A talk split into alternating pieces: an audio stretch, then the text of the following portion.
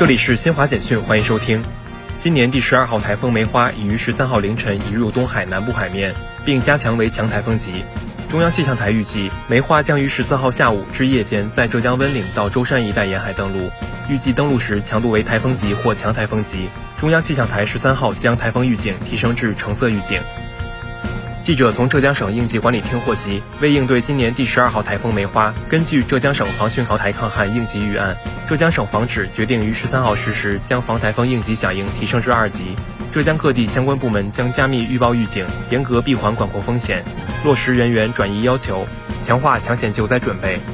德国知名智库伊弗经济研究所十二号发布的秋季预测报告显示，德国经济今年预计将增长百分之一点六，但明年将萎缩百分之零点三。美国蓝色起源公司的新谢泼德飞行器十二号进行不载人太空试飞，火箭在发射后出现故障并坠毁，没有造成人员伤亡。以上由新华社记者为您报道。